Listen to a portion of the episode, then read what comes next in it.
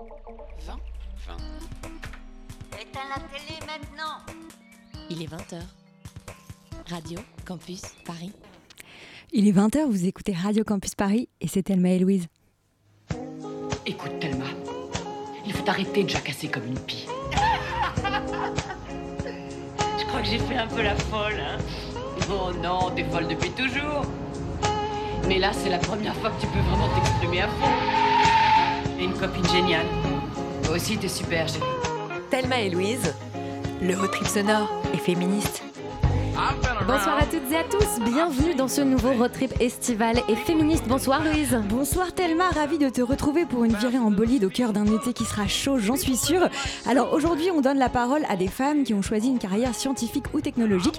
Savais-tu que depuis la création du prix Nobel en 1901, on compte moins de 3% de femmes primées en sciences? Et oui, c'est un chiffre assez frappant. Et avec euh, nos deux invités de la soirée, on va faire un tour d'horizon de tous ces obstacles que peuvent rencontrer les femmes scientifiques au long de leur carrière. Allez, c'est parti, en pour une émission en blouse blanche.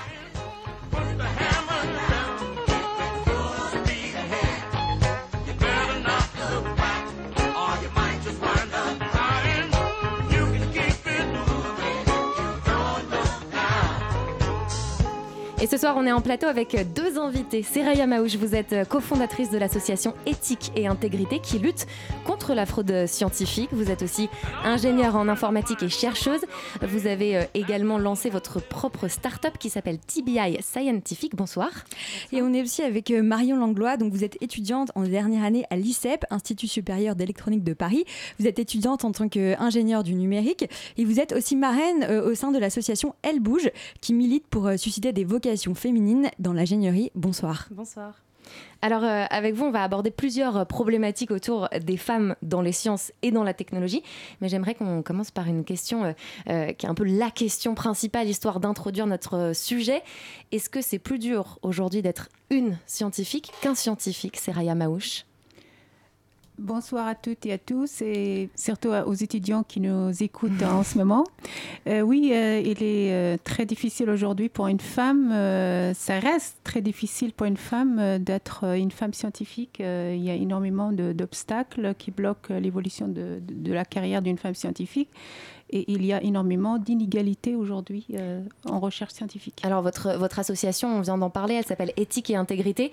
En quoi le combat pour l'égalité euh, femmes-hommes dans le domaine scientifique, c'est une question d'intégrité pour vous? C'est une question d'intégrité parce que euh, d'abord, les objectifs de l'associ- l'association éthique et intégrité couvrent les aspects de lutte contre la fraude scientifique et l'accompagnement surtout des victimes de la fraude scientifique, mais aussi de promouvoir la place des femmes dans les STEAM, c'est-à-dire les sciences, euh, euh, les sciences mathématiques et sciences de l'ingénierie. Et les deux phénomènes sont très liés. Par exemple, il, il y a des situations où une femme scientifique est victime de harcèlement sexuel et lorsqu'elle refuse, euh, ensuite elle est privée de ses publications scientifiques. Donc euh, ce sont deux phénomènes euh, qui apparaissent complètement séparés, mais en réalité ils sont très liés. Et Aujourd'hui, il y a même des associations euh, et de sociétés savantes américaines qui appellent à considérer, euh, par exemple, le harcèlement sexuel comme un des phénomènes de, euh, de la, la, la méconduite scientifique. Il y a un chiffre qui nous a frappé quand on a préparé cette émission. Euh, les femmes représentent seulement 21% des postes d'ingénieurs. Euh, c'est un chiffre assez fort. Est-ce que vous, Marion Langlois, quand vous vous êtes lancée dans vos études d'ingénieur, est-ce que toutes ces questions euh, d'orientation, de féminisme, le fait d'être une femme qui fait des sciences, le sexisme, les inégalités qui peuvent exister, est-ce que vous, ces questions, vous vous les êtes posées au préalable? Est-ce que ça a été un enjeu dans votre choix d'orientation? Alors j'avoue que non. Euh, moi j'ai réagi un peu de façon opposée. Euh, je me suis dit euh, j'ai envie de le faire et personne ne m'empêchera de le faire donc je le fais. Wonder Woman. Voilà. Alors on va bien entendu euh, évoquer avec vous euh, tous les obstacles hein, que peuvent rencontrer les femmes et au cours des, des études et ensuite au cours de la, de la carrière scientifique. Mais d'abord je voudrais qu'on écoute un, un petit extrait sonore. Nous allons envoyer un homme dans l'espace. Si on le ramène trop tôt, il sera carbonisé dans l'atmosphère. J'ai besoin de calculs qui n'existent pas encore. Trouvez-moi un mathématicien. Il faut une calculatrice pour l'aérospatiale. Catherine fera ça très bien. Tout ce qui est chiffres, elle en fait son affaire. Il n'y a jamais eu de gens de couleur ici. Ne me faites pas honte. Vous devriez être ingénieur. Je suis noire et femme. Je ne vais pas envisager l'impossible. J'ai un vaisseau spatial au-dessus de ma tête. Nous vivons l'impossible. Le système de traitement de données IBM. Nous devons apprendre à le programmer. Bravo, chérie. La NASA n'engage pas de femmes en ingénierie. Chaque fois que nous avons l'occasion d'avancer, je demande à assister à la réunion. Il n'y a pas de protocole d'admission pour les femmes. Il faut reculer la ligne d'arrivée. Peut-être que, que, vous avez reconnu, on vient d'écouter la bande-annonce du film Les Figures de l'ombre, qui est sorti en mars dernier et qui relate l'histoire de trois femmes afro-américaines. Je les cite, Catherine Johnson, Dorothy Vaughan et Mary Jackson. Elles travaillaient à la NASA dans les années 60 et elles ont permis à l'astronaute John Glenn d'être mis en orbite au moment de la conquête de l'espace. Alors c'était trois génies et on l'entend dans la bande-annonce, elles ont eu euh, beaucoup de, bâtons dans les roues au, au, fur et à mesure de leur carrière parce qu'elles étaient femmes, parce qu'elles étaient noires aussi. Mais ce qui est fou, c'est que leur histoire est quand même restée méconnue pendant très longtemps. Donc il y a eu ce film-là, il y a eu un livre en vérité dont, le film est tiré. C'était des vraies héroïnes. Marion Langlois, vous les connaissiez ces femmes avant de voir le film? Je ne sais pas si vous l'avez vu. Euh, je l'ai vu. Euh, je les connaissais euh, peu. Je pouvais pas citer leur nom, mais je savais que ça avait eu lieu et euh, je savais aussi que c'était un, un, modèle que effectivement les femmes dans le monde scientifique et ingénieur sont mises de côté. Oui, alors il y a beaucoup d'exemples comme, comme, celle de, comme celui de ces femmes-là. Euh, il y a Margaret Hamilton aussi, dont on a un peu entendu parler. Est-ce que quand on est une femme euh, dans le milieu scientifique, on a plus de chances de voir son travail euh, ben, rester dans l'oubli, en fait C'est Raya Maouche.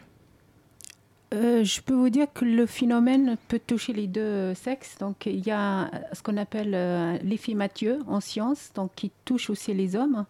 Euh, donc, euh, il s'agit d'un phénomène de sociologie des sciences qui euh, signifie globalement que les scientifiques les plus connus mm -hmm. sont davantage bénéficient davantage de reconnaissance. C'est-à-dire, euh, si je suis une jeune scientifique, ou bien ça peut toucher aussi à des un hommes, euh, si l'on voit par exemple un article scientifique à une revue, euh, il a très peu de chances euh, que ça, son article soit accepté s'il ne met pas euh, comme co-auteur quelqu'un qui est déjà connu.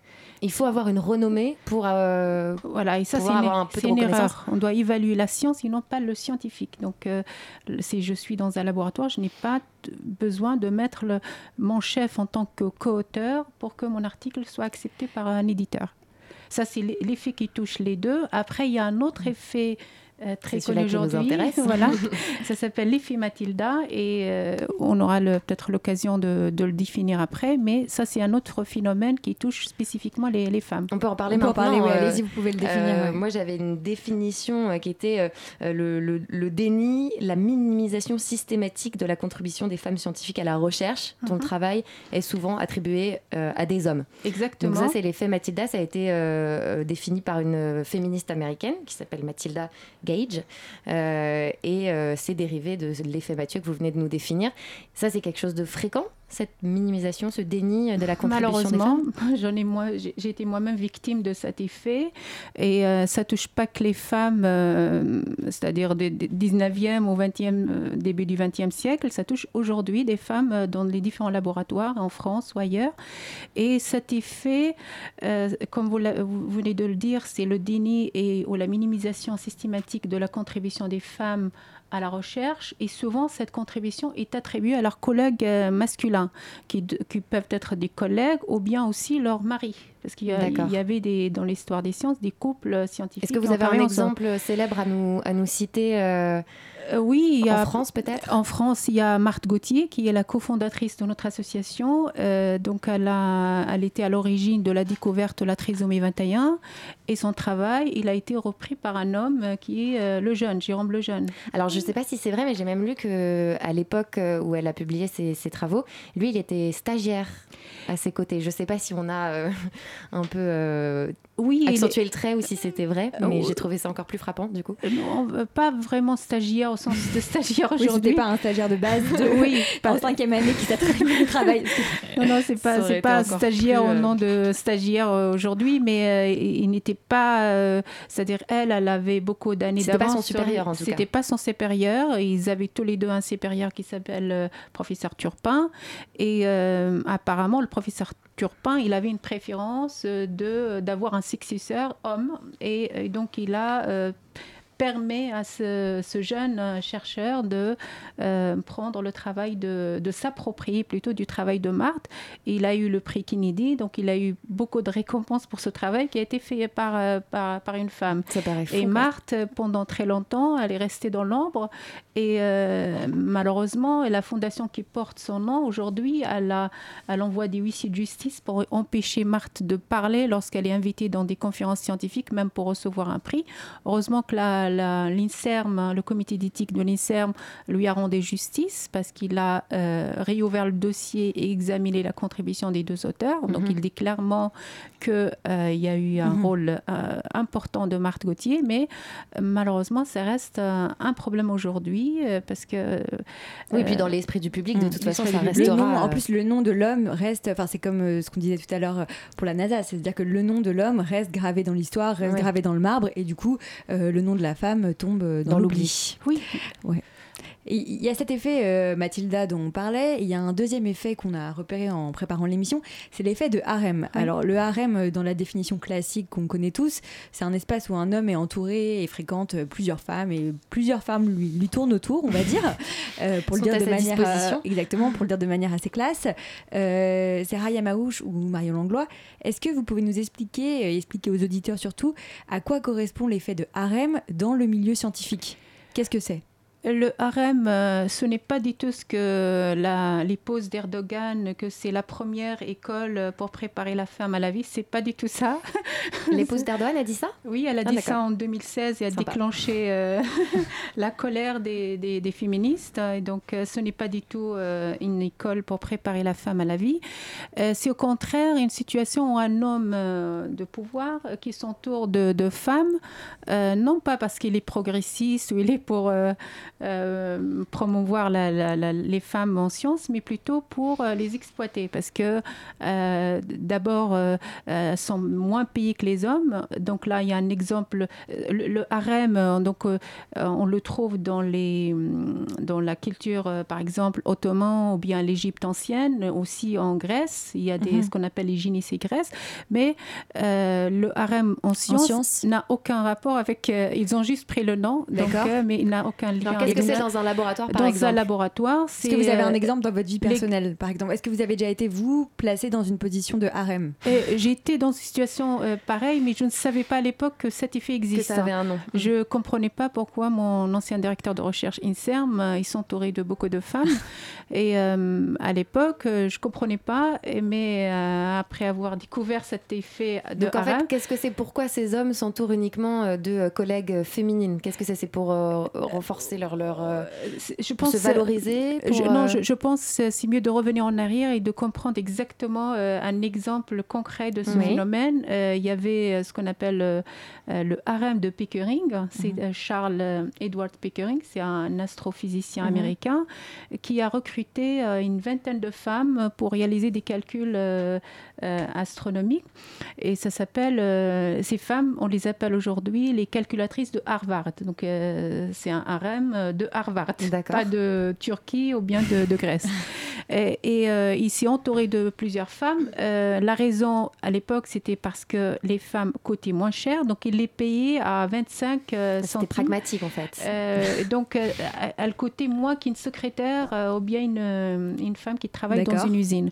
Le deuxième phénomène, c'est que les femmes, à l'époque, créaient moins de conflits parce qu'elles ont tendance à être moins ambitieuses que les hommes. Donc, il n'y a pas de conflit entre les femmes. Et donc, ça, c'est la deuxième raison. De... ça, c'est la deuxième raison derrière euh, ce choix de, de s'entourer de, de femmes. Alors toutes les discriminations qu'on qu'on est en train d'évoquer, en fait, elles reposent sur des préjugés sexistes qu'on observe partout dans la société. Hein. C'est pas des choses qui sont propres euh, aux sciences. Les femmes qui sont moins capables, qui sont plus émotives, qui coûtent moins cher, c'est des trucs qu'on retrouve euh, partout. Et à ce sujet, il y a une citation de Tim Hunt que j'ai trouvée dans un de vos papiers que j'ai adoré. Euh, donc Tim Hunt, je vous le présente. Roulement un tambour, Marie. Attention, Attention, on y j'adore va, là. L'instant citation. Voilà. Euh, Tim Hunt, un biochimiste britannique qui a été prix Nobel de médecine pour ses travaux sur la division cellulaire. C'était en 2011, il me semble, son prix Nobel. En 2015, lors d'une conférence internationale, il euh, déclare Laissez-moi vous parler de mon problème avec les filles. Trois choses se produisent lorsqu'elles sont dans un laboratoire. Vous tomberez amoureux d'elles, elles tomberont amoureuses de vous, puis, quand vous les critiquerez, elles se mettront à pleurer. Ah bah ça, c'est, ça, ça plante le décor, j'ai envie de dire. Ça nous a laissé sur le cul, on peut dire. C'est-à-dire que là, on est quand même dans... Bon, il faut dire après qu'il a été démis de ses fonctions, c'est quand même des, des propos qu'on crée euh, un tollé, hein, mais euh, euh, ça, ça plante le décor quand même de, de ce machisme, de ce sexisme, euh, là, à l'état pur, vraiment, qui, qui peut exister dans le milieu scientifique, alors qu'on pourrait penser que c'est des gens très éduqués, qui ont fait beaucoup d'études, qui se sont penchés sur... Et qui donc ont une vision et une conscience féministe, mais non. Mais en fait, non, voilà, ça mais ne non, va ce pas, n'est pas ça. ça ne va pas ensemble. Ça ne va pas ensemble, tout à fait. Et après ce tableau qui a commencé, mais qui n'est pas très réjouissant pour l'instant, on va faire une petite pause dans cette discussion passionnante et on accueille celle qui pousse des coups de gueule. J'ai nommé Chapostrophe. Est-ce que les règles, ça peut faire mal? Jusque-là, elle est énervée? Elle a ses règles, hein? Je vous demande de vous arrêter. Des fois, on a juste envie de dire qu'on a nos règles.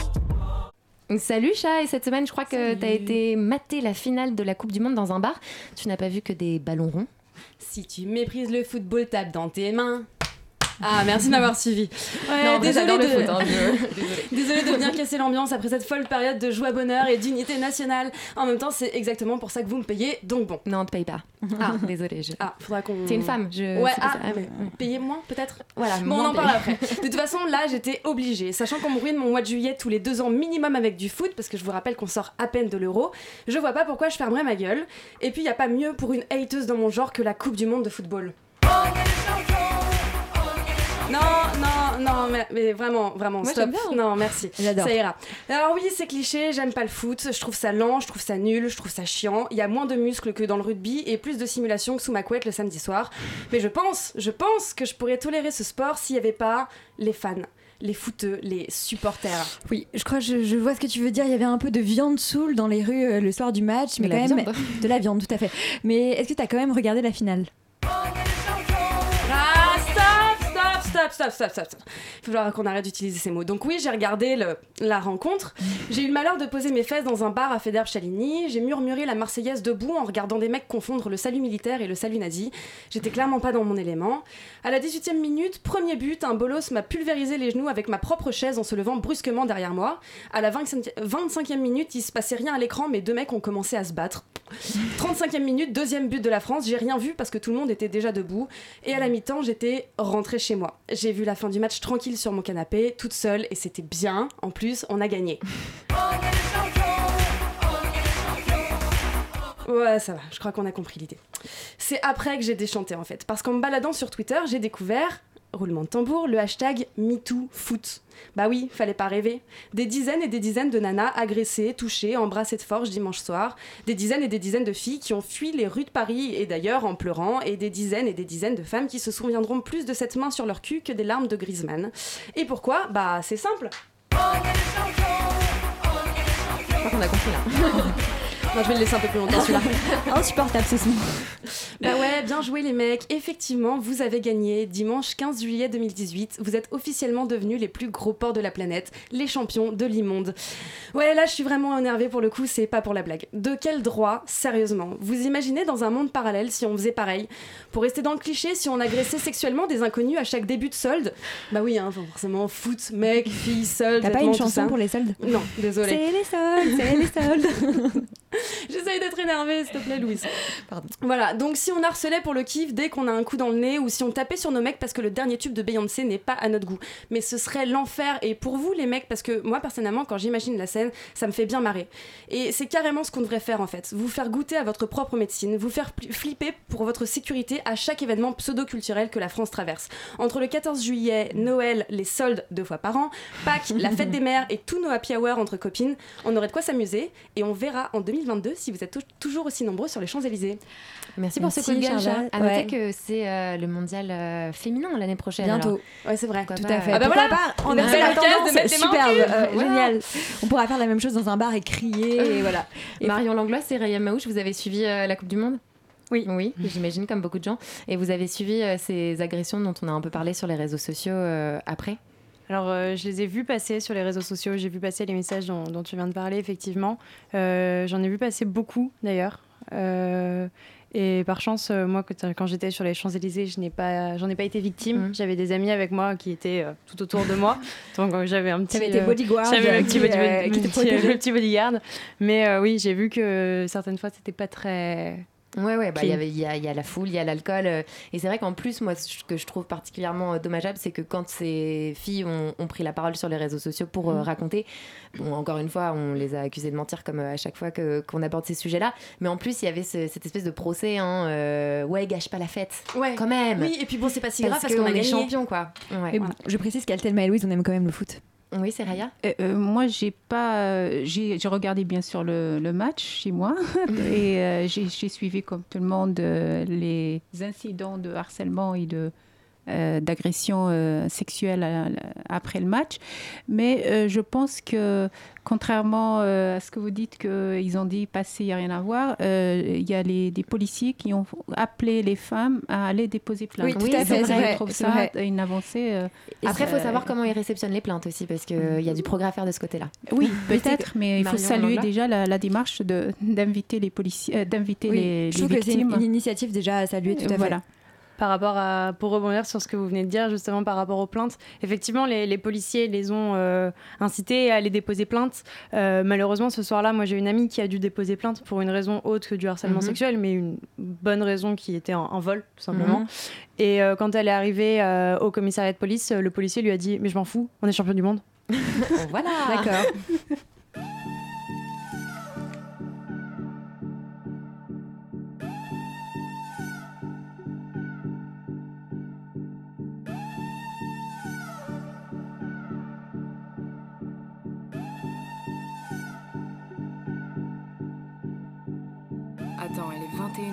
prend un déca Putain, mais à quelle heure on arrête les boissons chaudes? Il me laisse boire toute seule Il m'a pas respecté la vis. Ah, la vis, ça veut dire celui-là, je viens de capter. Pourquoi il m'a amené dans ce bar claqué? Il m'a proposé un verre ou un café? Je m'en rappelle plus. Un date, une soirée pige ou un tiercé? J'ai peut-être mal lu. C'est juste un match de plus, encore un match de plus. Une énième particule qui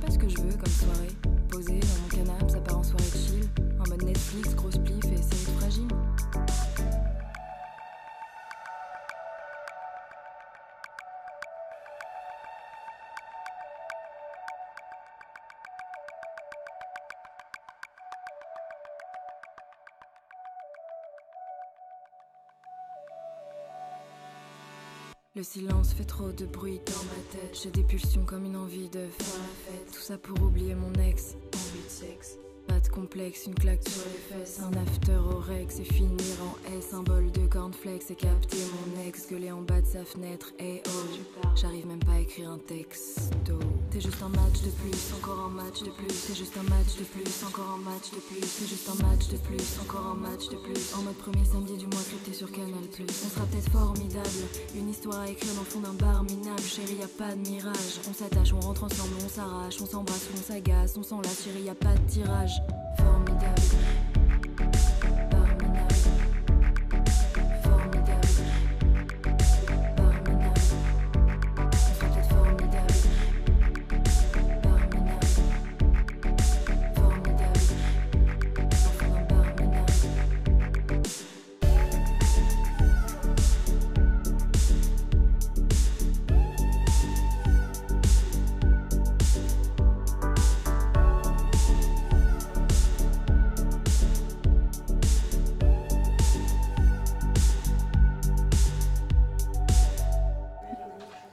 Écoutait Match Nul, un morceau euh, signé Snatch en featuring avec Justine. Justine qu'on a d'ailleurs euh, reçue dans cette émission pour euh, parler de sa chaîne YouTube Camille et Justine.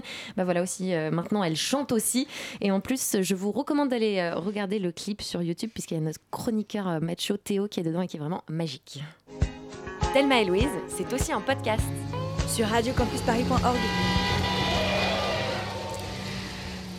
Et on est toujours en plateau avec euh, Sarah Yamauch et Marion Langlois pour parler de la représentation des femmes dans les filières scientifiques et technologiques. Alors après avoir évoqué les blocages au sein d'une carrière, on va s'intéresser au rôle de l'éducation parce que c'est aussi de là que vient euh, le problème de base. Et euh, en France, en terminale S, les filles représentent 47% des effectifs. Et puis là, d'un coup, pouf, patatras, on ne sait plus ce qui se passe. On constate qu'elles ne sont plus que 28% à faire des études en sciences fondamentales et applications. Marion Langlois, une première question pour vous.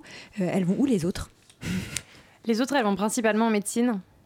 En médecine, alors, tout ce qui est médical, parapharmacie, biologie, donc euh, médecine, infirmière, euh, ostéo, etc., tout le tralala. Et euh, les autres, elles vont en commerce. D'accord. Et donc elles arrêtent les sciences. Elles arrêtent les sciences. Carrément. Donc Un, gâchis, enfin un gâchis, je sais pas si on peut dire ça comme ça, mais voilà. Et en fait, comment vous expliquez que la majorité, alors celles qui continuent, on va, on va plus s'intéresser à celles qui continuent les sciences que celles qui vont faire du commerce, hein. mhm. euh, celles qui continuent les sciences, comment vous expliquez qu'elles s'orientent majoritairement vers des sciences de la vie et pas euh, vers euh, des, études d'ingénieur Voilà. Comment vous expliquez ça? On se l'explique parce que c'est dans la société et dans les mœurs réservé aux hommes. Et les écoles étant avec des pourcentages qui ne sont absolument pas euh, pairs. Mhm. c'est plus du 70-30, voire du 80-20 que euh, du 50-50. Dans les écoles d'ingénieurs Dans les écoles d'ingénieurs, mais même euh, dans les écoles du scientifique, tout ce qui va toucher au scientifique. Mhm. Et en fait, du fait que la société va inculquer que ce sont des métiers d'hommes, les femmes, les jeunes filles se posent des barrières en se disant c'est pas pour moi. Et vous, pourquoi vous les avez franchies, ces barrières? Parce que euh, j'ai la chance d'avoir été élevée dans une famille où mon père est ingénieur et que mon père m'a appris que ce n'était pas un métier d'homme et que si j'avais envie de le faire, je pouvais le faire. Alors derrière euh, les, chiffres euh, qu'on vient d'évoquer, il y a une réalité psychoculturelle que vous venez d'évoquer, c'est-à-dire cette espèce de forme d'autocensure. On a interrogé Manuel, qui est psychologue de l'éducation nationale en région parisienne, et elle nous parle de ce phénomène d'autocensure justement.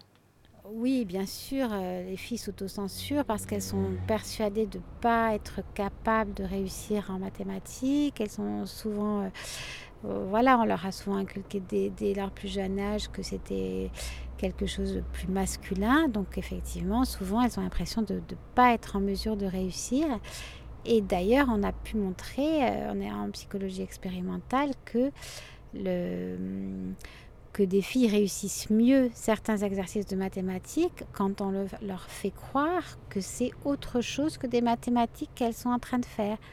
Que ça s'appelle pas mathématiques, mais que ça s'appelle jeu, jeu de logique, que ça s'appelle euh, éventuellement même géométrie.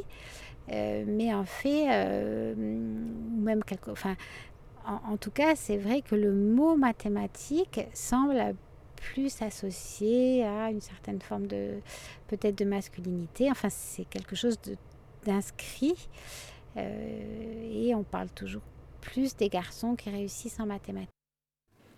Et voilà, donc c'est assez fou, je trouve, euh, cette expérience euh, de, psycho dont elle parle, euh, qui fait qu'en fait, il y a un vrai blocage même sur le mot même de mathématiques, Bien sûr. de la part de filles qui sont en plus relativement jeunes. Et, et donc, c'est vraiment quelque chose d'inscrit de, profondément dans le dans, l'intellect. je trouve ça assez fou. Alors, Marion Langlois, vous, vous êtes marraine au sein de l'association Elle Bouge et vous cherchez justement à combattre un peu tous ces stéréotypes, ces mécanismes d'autocensure. concrètement, comment vous vous y prenez? Alors concrètement, euh, on s'y prend de façon euh, assez euh, ciblée et méthodique. On essaye de le faire en promouvant auprès des jeunes filles de tout âge le métier d'ingénieur et de technicienne. Mhm. Donc principalement ce qu'on fait actuellement, ce sont des rencontres, donc soit avec des visites d'entreprise, soit avec des forums, soit avec des... C'est à quel âge, euh, juste pour nous donner une idée C'est plutôt des filles très jeunes ou c'est plutôt euh, au moment de l'orientation? il, y, a plusieurs âges. Euh, il y a des activités qu'on cible sur les 5e à 3e. Il y a des activités qu'on cible sur les lycéennes. Donc là, on va plus leur faire rencontrer des ingénieurs parce qu'elles sont vraiment au moment où elles sont en en orientation, en choix d'orientation et presque bachelière pour certaines, parce qu'on les rencontre euh, souvent, euh, les terminales, euh, au cours de l'année. Et quand c'est dans la deuxième partie de l'année, elles ne pensent qu'à une chose, c'est le post-bac.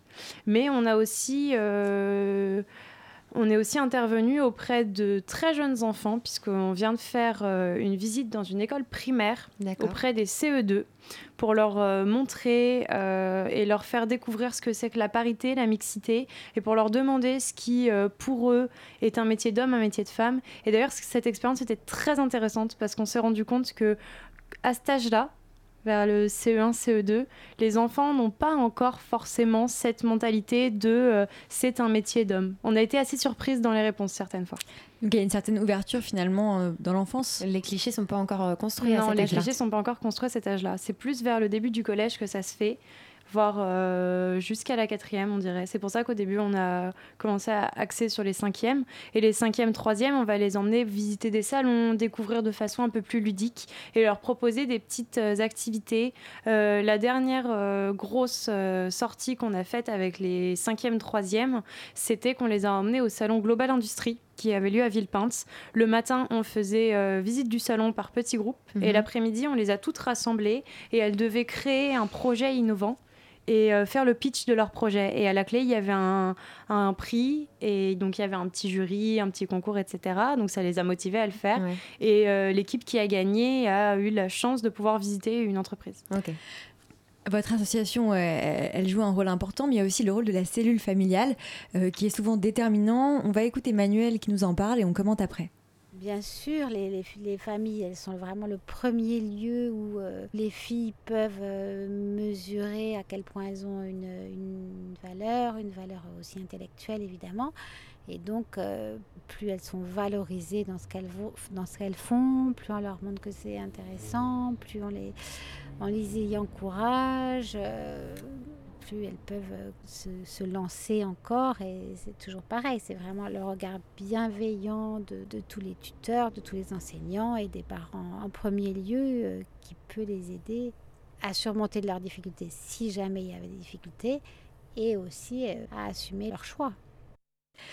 Sarah Yamauch, Marion Langlois, euh, est-ce que vous, dans vos parcours personnels, euh, votre famille, alors Marion, vous en avez parlé un petit peu, mais vous, Seraya, est-ce que votre famille a joué un rôle important dans vos choix de carrière et est-ce que vous avez eu comme ça un modèle familial qui vous a poussé? Un modèle, non, mais euh, j'ai aussi eu la chance d'être dans une famille où qui évalue la personne, euh, qui, évalue l'enfant seulement en fonction du travail à l'école. Donc, euh, on m'a jamais regardé que je suis une femme, je suis une fille. Donc, euh, j'ai eu cette chance. Mon père, quand il s'adresse à moi, il parle exactement comme il parle à mon frère. Donc, il considère pas que tout ce qui est électronique, mathématiques, etc., c'est réservé à mon frère et le reste, c'est pour moi. Non. pour lui, c'est, on a le même cerveau. Et pareil, moi, je, je suis suis pas née en France et, euh, et, je suis assez étonnée lorsque je suis arrivée en France de voir qu'il y a des associations qui s'appellent euh, euh, Girls in Tech, Femmes en sciences, parce qu'on donne l'impression que ce n'est pas évident. ces noms qui sont choisis par ces associations, c'est pour moi c'est une erreur très grave. Et en même temps dans les chiffres, oui, d'accord, mais on peut choisir, on peut choisir d'autres noms d'associations qui rendent l'accès, qui peuvent rendre l'accès à ces des filières logiques. Donc moi, ma mère n'a jamais fait l'école à cause de la colonisation mhm. à l'époque, mais euh, lorsque j'ai choisi d'être ingénieur, elle n'a jamais trouvé ça euh, impressionnant. Contrairement qu'ici en France, dès qu'une fille choisit une filière d'ingénieur, on commence à dire ah c'est ça incroyable, c'est incroyable, etc. Donc il ne faut pas s'étonner lorsqu'une fille, ça devrait être normal euh, qu'une fille choisisse d'intégrer une école d'ingénieur ou, une filière scientifique. Moi, il y a une question qui m'a intéressée aussi sur toute cette histoire de, de parité, d'égalité.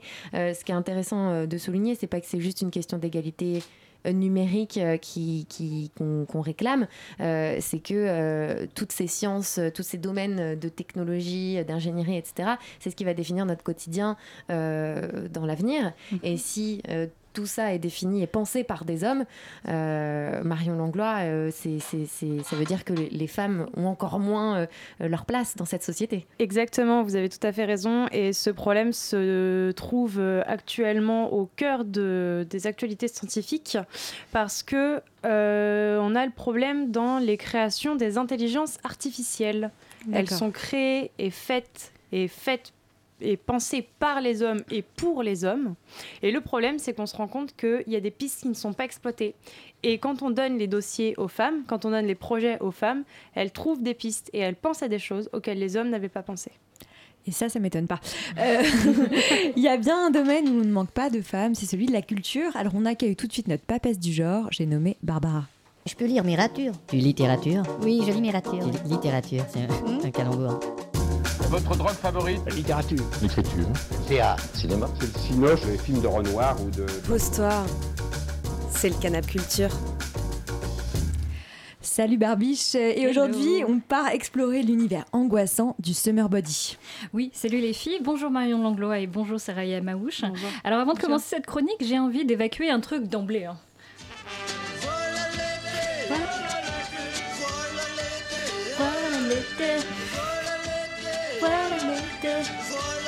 Et oui, je suis d'humeur estivale. Bon, alors j'avoue que j'ai aussi un fait pour euh, les vieux tubes des années 80. Je sais pas. On a remarqué, on a remarqué.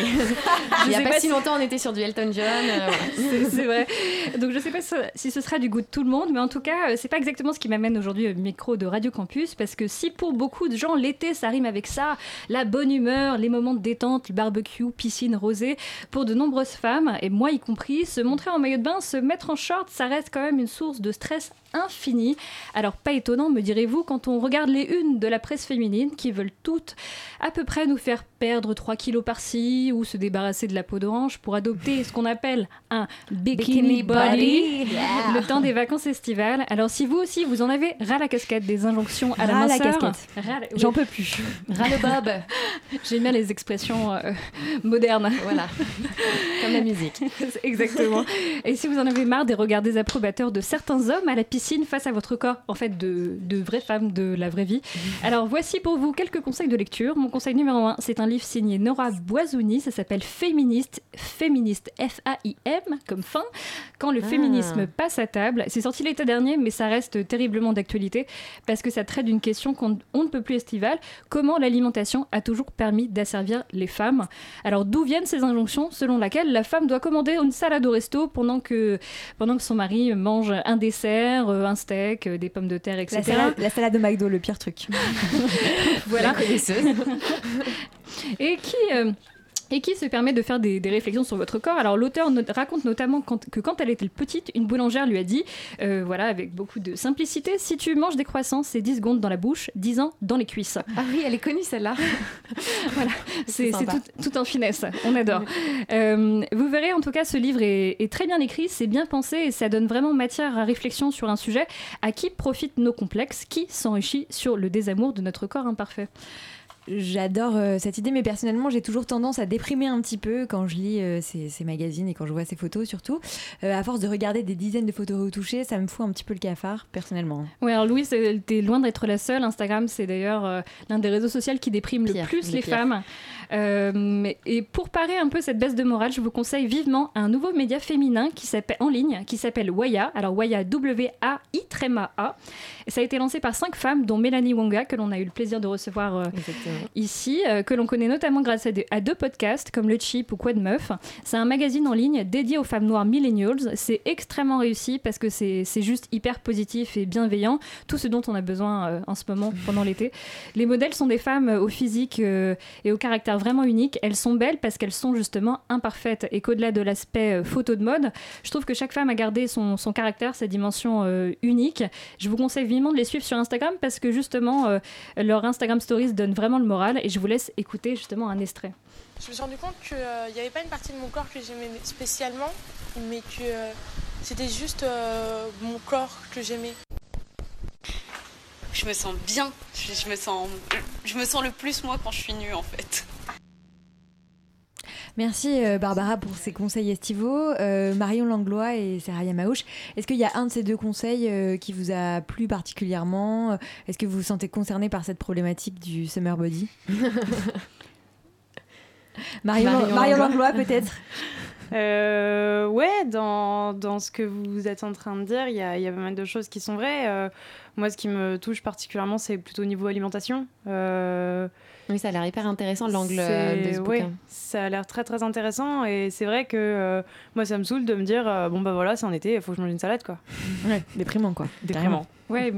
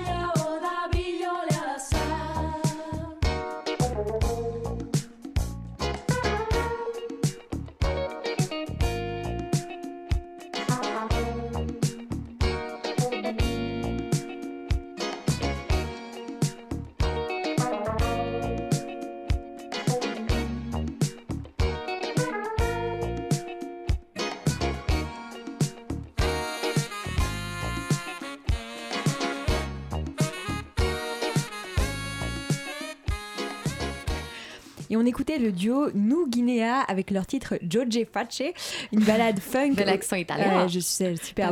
Une balade funk au cœur de l'été. Les deux artistes sont originaires de Naples et ça donne envie de se pavaner dans les rues de la ville avec un morito à la main. Toujours un morito. Mon Dieu que c'est beau. Ça tu peux le dire. J'ai toujours voulu voyager mais j'en ai jamais eu l'occasion. Tu l'as cette fois. Et on est toujours en plateau avec Seraya Maouche et Marion Langlois pour euh, parler des femmes dans les carrières scientifiques. On va essayer d'élargir un petit peu euh, le débat et de regarder ce qui se passe dans le reste du monde. On va voir que contrairement au foot, la France n'est pas championne du monde en matière de parité. Un récent rapport de l'UNESCO qui est paru en, en 2017 montre qu'il y a euh, pas mal de disparités entre les pays. Et d'ailleurs, c'est des chiffres qui sont assez surprenants. Tout à fait. Alors le premier constat, c'est que la proportion de femmes chercheuses en informatique a diminué ces dernières années dans plusieurs pays qu'on dit di- développés. Entre 2000 et 2012, la proportion de femmes diplômées en informatique a diminué en Australie, en Nouvelle-Zélande, en Corée du Sud et aux États-Unis. Seraya Maouche, est-ce que vous avez des éléments d'explication sur ces chiffres? Pourquoi ça baisse et est-ce que c'est inquiétant? Parce que euh, on- c'est quand même un secteur qu'on sait en expansion. Euh, Oui, mais euh, je ne pense pas que le- les chiffres concernent uniquement l'informatique. Euh, par exemple, si vous regardez les chiffres de nombre de femmes dans la recherche scientifique, on a seulement 27% de femmes dans la recherche aujourd'hui, selon les dernières, les dernières statistiques. Non, en France. En France. Et après- la, la moyenne mondiale, elle est de 29%. Donc on est en dessous de la moyenne mondiale en France. On est, oui, bien Donc sûr. déjà, on n'est pas des très bons élèves. Donc ça, c'est c'est euh, les chiffres de l'Institut statistique de l'UNESCO. Et d'ailleurs, le rapport euh, du ministère de la Recherche euh, français en 2016, il donne un chiffre moins. Donc là, c'est 27 et eux, ils donnent euh, 26. Donc là, il y a déjà un phénomène, sachant que si vous regardez par exemple en détail, euh, vous voyez que par exemple, euh, étudiante titulaire d'une licence, on commence par 58% de filles Mhm. qu- contre 42% de garçons. Et ensuite, au niveau doctorat, on a 47% de femmes et après 50 euh, et contre 53% de- d'hommes. Et au niveau chercheur, là, on tombe à 27% de femmes contre 73% Donc de plus on augmente voilà. et dans plus- les études supérieures. voilà, l'écart euh, s'élargit entre les, les femmes et les hommes. Donc c'est pour moi c'est un phénomène qui touche euh, toutes les disciplines scientifiques, particulièrement l'informatique. Malheureusement, euh, il y a comme euh, vient de le dire euh, Marion. Marion, euh, il y a un phénomène d'autocensure. Donc les filles pensent que, parce qu'aujourd'hui on utilise un peu des termes, des buzzwords, comme on dit, l'intelligence artificielle, les big data, etc. Et donc les filles pensent que c'est des, des- des domaines extrêmement difficiles, inaccessibles, donc elles s'autocensurent. Donc ça c'est un phénomène un peu culturel. Et après, il y a aussi des problèmes au niveau des jurys, la composition des jurys de sélection, il y a de l'orientation, il y a, beaucoup d'autres phénomènes à, étudier en, détail. Et ce que je trouve assez fou, c'est que euh, c'est euh, des, des- des- des chiffres, en tout cas la part de femmes dans ces domaines a augmenté de façon assez stable pendant des décennies. Et on observe un peu un tassement depuis, euh, depuis quelques années, en tout cas dans les pays euh, développés, euh, ce qui, je trouve, est, plutôt surprenant et inquiétant. Quoi. Ce que je trouve aussi intéressant, c'est que, on l'a dit, donc la France est plutôt en retard. L'Allemagne, je crois que c'est encore pire. Vous pourrez nous parler de l'Allemagne d'ailleurs, parce que je crois que vous y avez travaillé. Mais par rapport à des pays, par exemple, comme la Malaisie ou les Philippines, on a 52%, je crois, de, de femmes dans la recherche scientifique, ce que je trouve assez énorme. Donc il y a quand même des pays qui réussissent à avoir À cette, dépasser euh, ces cette préjugés, parité. ouais. Voilà. Après, la parité, euh, on en a parlé euh, déjà, la parité est pas, ne fait pas tout. C'est-à-dire que 52% de femmes, ça ne veut pas dire que c'est les femmes forcément qui ont les responsabilités. Ce n'est pas numérique. Voilà. Mhm. Euh, mais euh, qu'est-ce que ça vous inspire, ces chiffres-là, euh, dans ces pays? Oui, en fait, d'ailleurs, le- l'Institut de, de l'UNESCO, il, il, il divise donc le monde en, je pense, en huit régions. Ouais. Et donc là, on voit que, euh, oui, bien huit régions. Et, par exemple, l'Amérique du Nord et euh, l'Europe occidentale ensemble, ensuite l'Europe centrale et orientale, etc. Et là, on voit clairement que l'Europe, euh, les États-Unis et l'Europe occidentale n'est pas du tout le, le champion du monde dans ce domaine. Donc, il y a d'autres régions, par exemple l'Amérique latine euh, et Caraïbes, par exemple, il y a 45% de femmes, euh, la moyenne de tous Mm. ces pays-là, c'est 45%. Euh, la première, par exemple, position, elle est euh, prise par l'Asie centrale. Est-ce que vous avez des, 48%. des explications un peu socioculturelles de, de, de, de Ça veut dire qu'il y a moins de préjugés dans Peut-être ces moins de pays, préjugés ou- dans ces pays ou euh, une vision de la femme différente. C'est quoi euh, vos explications? Moi, je peux parler de trois pays que je connais très Oui. bien. Donc, il y a l'État de, la- la- donc il y a la France, 27%. Il y a l'Allemagne, 28%. Donc, elle fait pas beaucoup mieux que la France. Il y a l'Algérie où il y a aujourd'hui 37% de femmes dans la recherche. Et moi, je pense que d'abord, il y a le, le- la sélection au niveau de l'accès à des filières, par exemple d'ingénieurs, euh, médecine, etc. Donc, par exemple, en Algérie, c'est basé sur un système très sélectif. Et le fait que les filles sont beaucoup mieux à- au lycée que les, les garçons. Elles ont des meilleurs résultats au Elles ont lycée. des meilleurs résultats. Et donc, euh, la sélection se fait sur des critères objectifs et qui fait que les femmes sont là. Et moi, je suis par exemple en France, on a des. C'est pareil, enfin, c'est sélectif aussi, euh, oui, il j'imagine, y a les écoles beaucoup d'ingénieurs. d'examens oraux et oraux. Il y a beaucoup d'autres euh, euh, méthodes de sélection qui se passent pas seulement sur les notes. Et moi, je suis plutôt pour euh, utiliser des critères objectifs pour éviter euh, des, des préjugés, par exemple au niveau des, des jurés, etc. Au niveau de l'oral, par exemple, vous dites, je sais pas, vous pensez à une tenue ou à une façon de parler ou, ou les préjugés, j'imagine, des, des, ju- des oui, ou peut-être aussi, aussi, que les filles sont moins prêtes et elles, elles sont beaucoup plus à l'aise sur une copie euh, lorsqu'elles répondent par écrit que quand elles parlent devant un juré. Vous, vous avez fait vos études en Algérie, c'est ça? J'ai- fait une partie de mes études en Algérie. Et vous après- disiez quand on préparait l'émission que euh, vous aviez ressenti parfois moins euh, de euh, préjugés, moins d'obstacles dans le domaine scientifique algérien qu'en Effecti- France? Effectivement, malheureusement, c'était pour moi un choc parce que je, lorsque j'ai quitté l'Algérie, je pensais que je vais être dans un pays plus développé sur ces questions-là que l'Algérie. Par exemple, l'Algérie, mes professeurs, lorsque j'étais étudiante ingénieure, lorsqu'ils posaient une question difficile, c'est vers moi qu'ils regardaient parce qu'ils ils- ils s'attendaient plutôt de trouver une réponse. J'étais première de, de ma promotion et donc ils regardaient plutôt vers moi pour euh, trouver la réponse. Alors vous vous qu'ici- sentiez valorisé Bien sûr, pareil euh, dans ma famille. Donc, euh, lorsqu'il y a un problème difficile, c'est vers moi qu'ils viennent chercher la réponse. Et lorsque je suis arrivée en France, il m'est arrivé des situations où, lorsque je parle pour expliquer un problème technique, euh, des, des les, des hommes euh, voilà, se mettent comme ça de côté entre eux pour euh, m'écarter de la discussion. On dirait que je n'ai pas un mot à dire sur un sujet euh, technique ou scientifique. C'est c'est- Et en Allemagne, je peux vous dire que c'est pire. Donc, euh, j'ai travaillé aussi. Ah, c'est pire, c'est- c'est- vous l'avez- vous l'avez- ouais, L'Allemagne, c'est pire que la France. Oui, il n'y a que l'Angleterre. J'ai aussi beaucoup de, collaborations dans des projets de recherche avec les Anglais. J'ai senti que les Anglais sont beaucoup plus meilleurs sur ce côté-là que les Allemands et les Français, malheureusement. Alors moi, d'après les chiffres que j'ai vus, les plus mauvais élèves, c'est quand même le Japon et la Corée du Sud, avec respectivement 5 et 10% des ingénieurs qui sont des femmes. Donc là, on est vraiment... euh, Il y a du progrès à faire. hein. Marie- Marion, tu sais où tu, tu n'iras pas travailler ou alors Exactement. tu iras travailler pour te battre. On touche bientôt à la fin de cette émission qui est passionnante et c'est l'heure de notre chronique macho. On accueille Mathieu, le seul mâle à avoir droit de citer dans cette émission.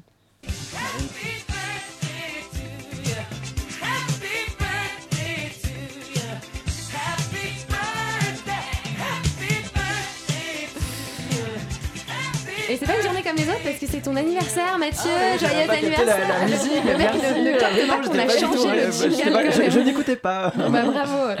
Euh, pour te récompenser de, de ta fidélité euh, dans, dans cette émission et, de ton amitié, toute l'équipe de, de Thelma et Louise euh, s'est cotisée pour un cadeau. Ouais, alors un super Oh, cadeau qui va te faire super plaisir.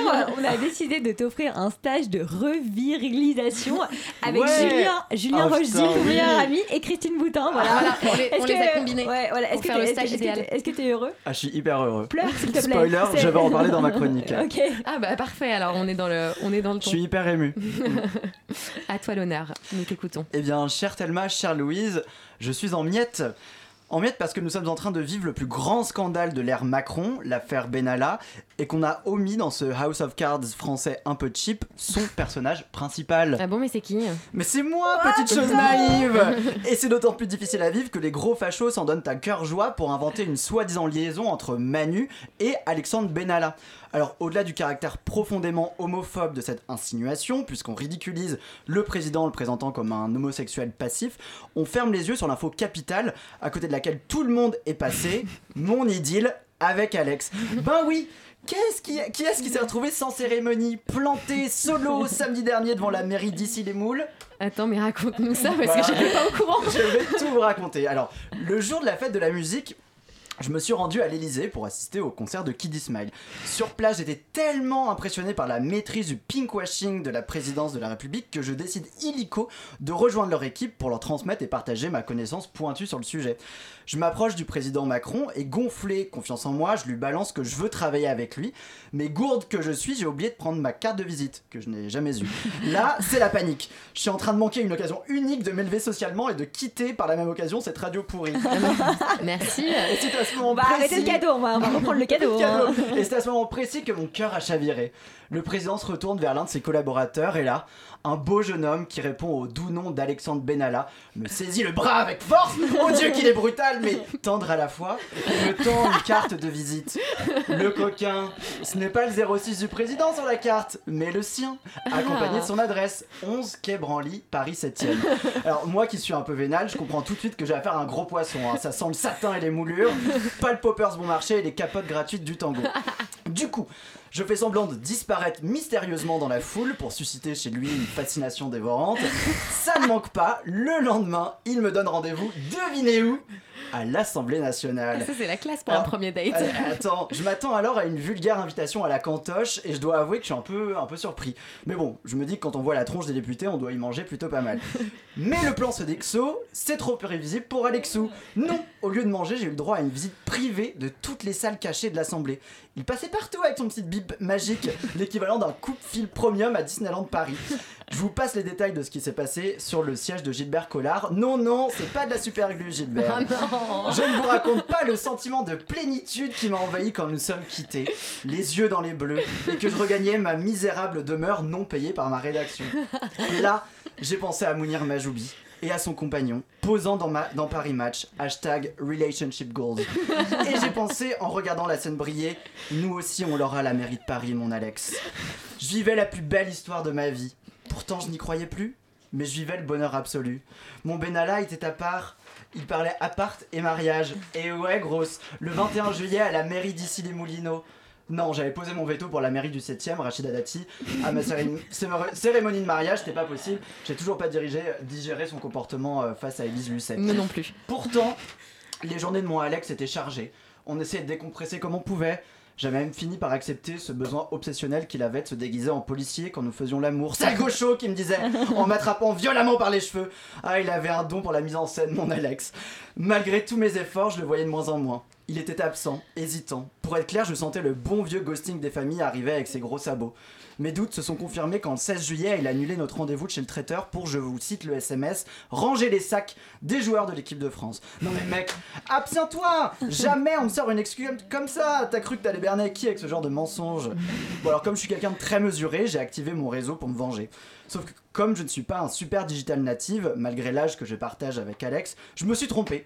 Au lieu d'envoyer la vidéo de nos ébats déguisés en faux policiers et moi en zadis de Notre-Dame-des-Landes, je me suis gouré de fichiers et j'ai envoyé à la journaliste du Monde la vidéo qui nous servait de modèle, celle du 1er mai. Le pauvre, cette déferlante médiatique. Vous savez, il n'est pas si violent d'habitude, non. Il venait juste de passer une semaine justement de stage intensif de virilité abusive chez Julien Rochdy. Il avait de la testostérone de vrai mec à revendre. Résultat des courses, plus de mariage, plus de mecs, plus d'appartements et la, dés- la désagréable sensation d'assister au plus gros drama de l'été auquel je n'ai même pas le droit de participer. Ah, pauvre Ah, Mathieu. bibou. Ah, on va pleurer. Hein. Ça aurait pu être une très belle histoire d'amour. Ben oui, mais euh, Macron a tout cassé. Mais toi, si t'avais pas fait cette petite erreur de frappe, on n'en serait pas là. euh. Et, et plus sérieusement, euh, est-ce que... on va essayer de. Une, une- une petite question. Euh, tu parlais de la- l'article euh, du- de Paris Match avec euh, Mounir Majoubi et son mec. Je voulais savoir, qu'est-ce que tu en as pensé? Qu'est-ce que j'en ai pensé Est-ce que tu penses que demande c'est, ton est-ce que tu opinion. penses que le gouvernement utilise cette image pour euh, C'est du pinkwashing donner- ou pas euh, Voilà, exactement. Merci Talma. Euh, alors, euh, est-ce que c'est du pinkwashing? Oui, sûrement. Est-ce que c'est utile? Oui, aussi. Euh, Ouais. Voilà, il faut pas taper sur le pinkwashing quand ça peut servir une cause. Il faut juste être conscient du fait que c'est de la récupération politique. C'était complètement inédit, non Euh. C'était complètement inédit, mais après voilà, le, seul, le truc dont on parle souvent sur le pinkwashing, c'est que effectivement, il faut être conscient du fait que parfois euh, les politiques, euh, les villes, etc., utilisent euh, la- les questions LGBT pour se, re- euh, voilà, se donner une image plus positive. Mhm. Après, il faut pas oublier aussi que le fait d'utiliser et de mettre en avant ces questions-là, ça permet de la visibilité et ça Pour sert la grand cause public, également. bien sûr. Donc le pinkwashing n'est pas toujours euh, tout pourri. Voilà. vive le pinkwashing. On termine avec un, un dernier mot pour revenir sur notre sujet, puisque là c'est vraiment la fin de l'émission. Juste très rapidement, euh, puisqu'on s'adresse probablement à beaucoup d'étudiants et d'étudiantes, euh, un petit conseil pour celles qui euh, voudraient se lancer dans une carrière scientifique. Euh, Marion d'abord et ensuite Seraya. Le seul conseil que je pourrais donner aux, aux étudiantes qui veulent se lancer dans une carrière scientifique, c'est que euh, les barrières les plus dures à surpasser sont celles que vous vous posez. Donc croyez en vous et ne les posez pas. C'est un très beau conseil. Seraya Maouche Euh, moi, je peux leur dire qu'il n'y a aucune différence euh, entre le, le- le cerveau d'une femme et le cerveau d'un homme. Et donc, il n'y a aucune raison de s'autocensurer et de dire qu'il y a des disciplines qui sont plutôt réservées aux hommes. Parfait, ce sera le mot de la fin. Merci euh, à toutes les deux, Seraya Maouche et Marion Langlois, d'avoir accepté euh, notre invitation. Merci euh, à vous, éditeurs, de votre fidélité. Vous pouvez nous retrouver euh, sur les réseaux sociaux, Facebook, Twitter. On est hyper connectés, euh, vous verrez. Et on dit aussi merci à nos chroniqueuses et chroniqueurs, donc Chat, Barbiche et Mathieu, dont c'est l'anniversaire, on le répète. Bien sûr, un grand merci à Tiffany, la championne du monde de la réalisation. On vous embrasse et on vous dit à très vite. People moving faster than the speed of sound, faster than the speeding bullet. People living like Superman all day and all night. And I won't say if it's wrong, or I won't say if it's right.